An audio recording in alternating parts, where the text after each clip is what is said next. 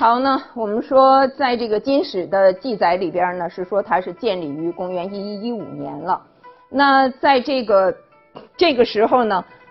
我们从这个国初，就是他当时这个皇帝，也就是这个完颜阿骨打他即位的这样的一个仪式里边，我们可以看到，说是当时的人呢摆出来九副羹具，其实是不是九副这也都很难说，九就是一个多数的吧，摆出很多的这个羹具，耕田的这个羹具，注以避土养民之意。然后呢，又以九对良马，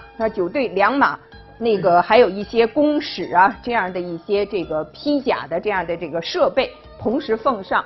那么从这样的一个记载里边，给我们的感觉是，当时这个民族是以耕战为主的，对不对？一方面是耕，一方面是战。其实呢，在当时女真初期，她这个民族农耕并没有占到这么重的分量，那是在她和汉地的接触越来越多了之后，她才对这个农耕呢有了更深的认识。我们应该说这个。以前呢，我们其实曾经在讲这个辽朝的时候呢，讲到过征服王朝这样的一种说法。我们也说到，当时呢，这个各个少数民族的这个王朝，特别是北方民族的王朝，进入到汉地以后，它的这个汉化的程度，很大的这个程度上呢，是和它本民族原来的生活方式有关的。那么女真民族呢，它原来具有这样的一种粗放农耕的这样的一种生活方式，或者说这样的一种生产的习惯，所以呢，这个确实是给女真民族后来的汉化，它的这个汉化的彻底程度，那比这个契丹民族、比蒙古民族要高得多，是跟这个有直接的关系的。这个刘浦江老师呢，就说到这个《金太祖实录》里边记载的金史里边承袭的这个金朝的开国史呢，恐怕不是那么真实的，但是我们现在呢，还姑且用这样的一个基本的说法吧。这是一个金朝的世系，这个完颜阿骨打呢，就是我们在这儿看到的完颜敏。那么这些金朝的贵族呢，其实他们都是有汉名的，那他既有他的这个本民族的这个名字，像阿骨打，他同时呢也有汉名。而且我们可以看到，他这个汉名起的还是很讲究的。你看这个完颜敏，他弟弟就是这个太宗这个吴乞买，本来他弟弟的女真名字叫吴乞买，而这个兄弟两个人的这个汉名呢，它上面都有一个日字头，啊，都是带日字头的，或者呢他们就是排行的。你看他们的下一代都是叫宗什么，都是排行的。如果是单字的名字啊，都是你看这个亮、胆、雍。也都是这个字顶呢，都是一样的。那字形上呢，都有这个排行的这样的一种启示。大体上呢，可以说，在这个太祖和太宗时期，还是属于一种原来的那个部落联盟制啊，部落联盟一种贵族议事制度向这个官僚制过渡的这样的一个时期。那么从金熙宗开始，就进入了一个非常强烈的一个汉化的过程。应该说这个过程呢，是被海陵王完颜亮更加的推进了。这个地方呢，海陵王其实他是做过皇帝的，但是为什么他变成在这些称谓里边把他称之为海陵王，而不把他称之为皇帝呢？是因为他这个皇帝的称号后来被废掉了。为什么被废掉了呢？海陵王他自己上台的时候，本来呢就是通过一次相当于宫廷政变，他杀掉了这个金熙宗。而且呢，他上台之后呢，用非常暴力的、残忍的手段，去除了很多当时的这种元老重臣。那当然也是为了肃清他的反对派了。在这样的一种背景下呢，推行了这个汉化。在他死了以后，等一会儿我们会提到他的死。在他死了之后呢，那么他原来的这个皇帝的位置就不被承认了，等于是被推翻了，是被废除了。所以呢，也有人称他为废帝。这样呢，他在这个金朝的这个世系里边，后来就以海陵王这样的一个身份出现。这个世宗的时候呢，他极力的想要恢复女真的旧俗，但是到这个时候，很大程度上可以说已经来不及了啊，已经来不及了。那么章宗呢，本人也是一个汉化程度很深的这样的一个皇帝，在宣宗的时候就已经受到蒙古人的很强大的压力，于是宣宗的时候已经把他的首都继续南迁，迁到开封去了。到后来的这三个皇帝，实际上呢，已经从宣宗开始到哀宗、末帝，已经进入了衰败的时期。这个末帝呢，可能可以说是中国历史上在位时间最短的皇帝，他就是半天。这个女真民族呢，它基本上是一个全民皆兵这样的一种组织方式。而且呢，它从这个民族的这个社会组织到这个国家的管理形态，都是一种民政和军政统一的这样的一种形态。我们可以看到它的基层的社会组织呢，叫做蒙安莫克。这个蒙安莫克呢，你既可以说它是一种社会组织，你也可以说它是一种军事单位。同时呢，也是金王朝建立了之后一种基层的制度，啊，也是一种基层的这个制度。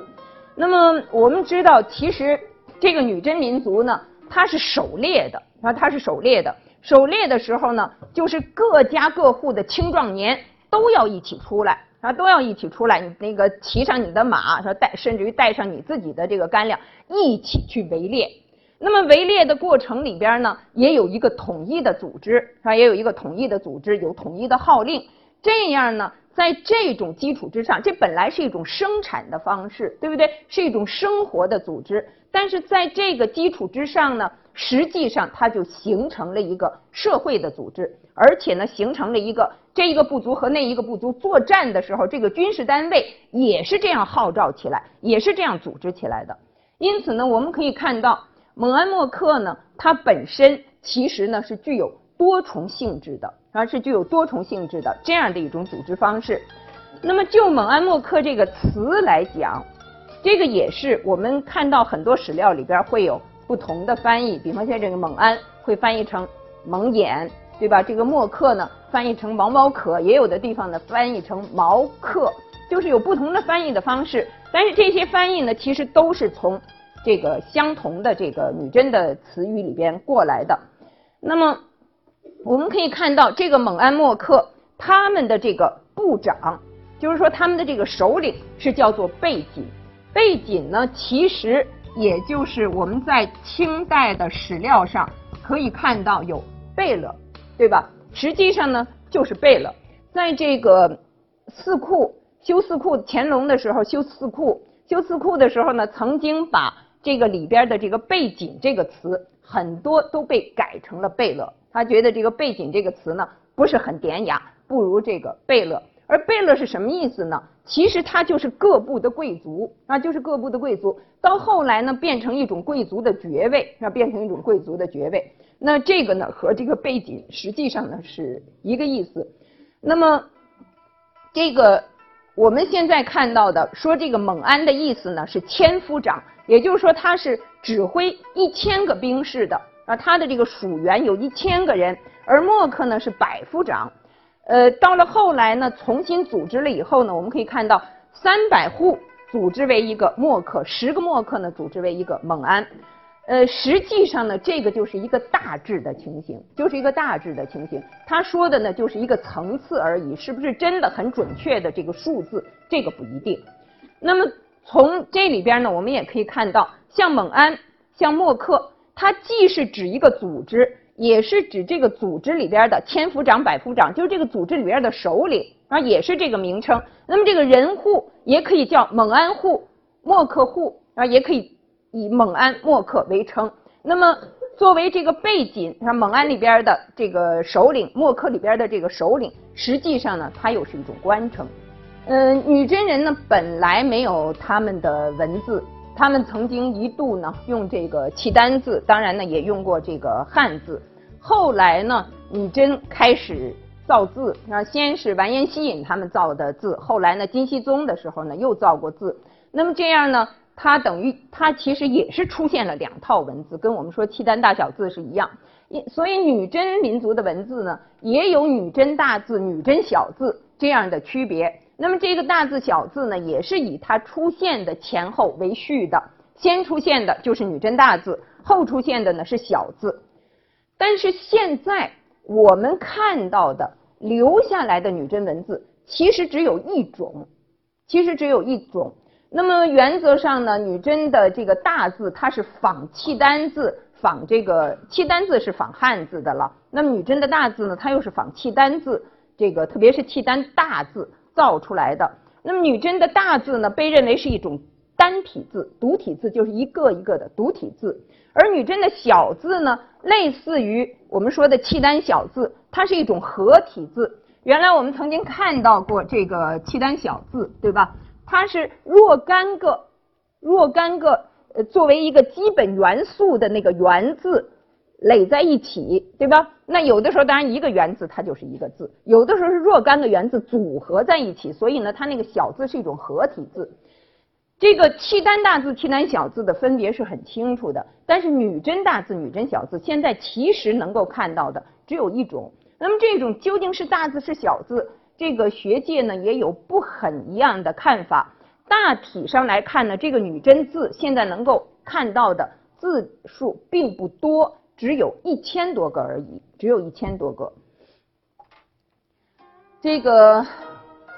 下边呢，我们来说一下这个女真民族的汉化。首先呢，要说到的是金代初年的二元政治。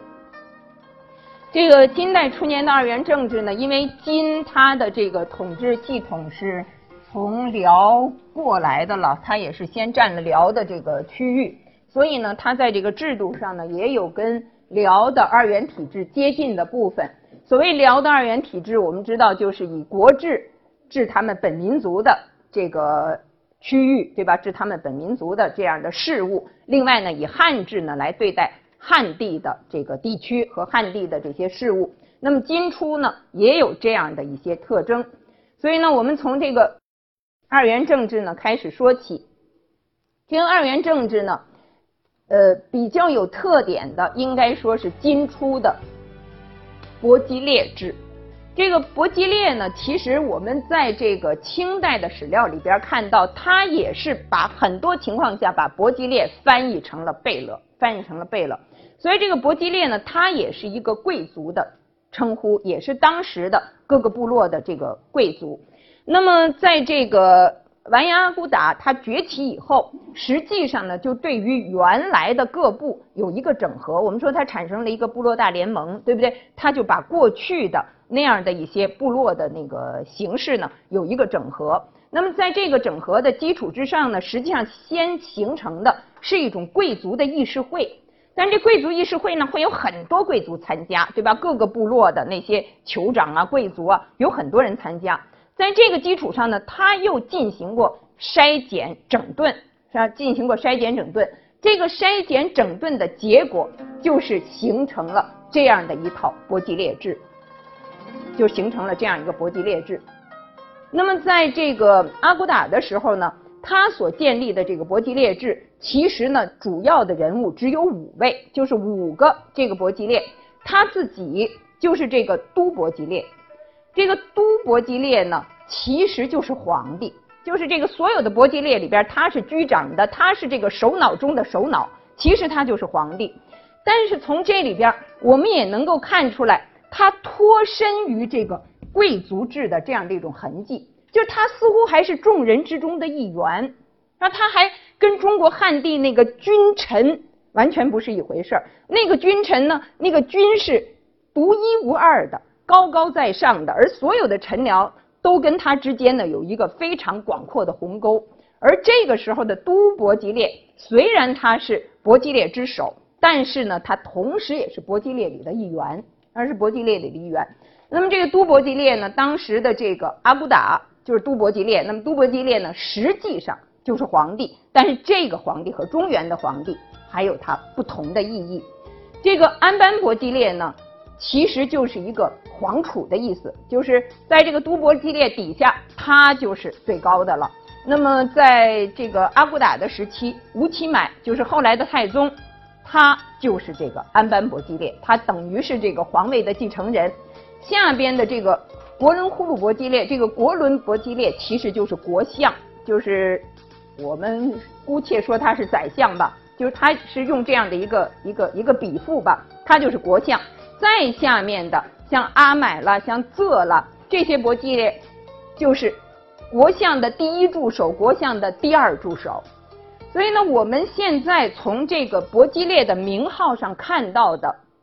它主要表示的是一种等级地位。都博基列这相当于皇帝，然后这个国伦呼鲁博基，这个安班博基列它相当于皇储，主要是一种身份地位。我们从博基列的名称上看到的不是他的职事，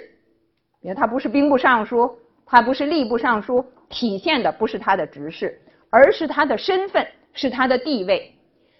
但是这些博基列呢，他们在职掌上可能是有分工的，但是这种分工不体现在它名称之上。这个呢，也是让我们看到这个博基列呢，它是有贵族，贵族就是重视身份的，对不对？重视身份的，有贵族制非常明显的痕迹。他的这个身上是吧？这一套制度带有贵族制的非常明显的痕迹。所以呢，我们可以说，从这里呢，我们可以看到这个博基列制它最主要的特点是什么？一个就是它还是带有很强烈的身份制的。这个身份制体现在哪里呢？一个，我们看到它是有浓厚的血缘色彩的，这个贵族它还是从血缘上来的。另外呢，就这个博基列它都是终身制的，所以就是这个贵族身份制的色彩是非常浓烈的。但是不管怎么样，这个博基列呢，它在当时是一个军事和政治的领导核心，它是在向官僚制度过渡。这些博基列，那这些博基列作为个人来说，他们其实都是有某一方面的执掌的啊，他们都是有职事的，是有任务的。所以呢，我们可以说它是带有明显的贵族意识痕迹的这样的一种官僚制度，它是处在一个变化的过程中。那么这是女真的这个部分，当然这是指的中央朝廷的角度了。我们看到在汉地女真前期，就是金王朝它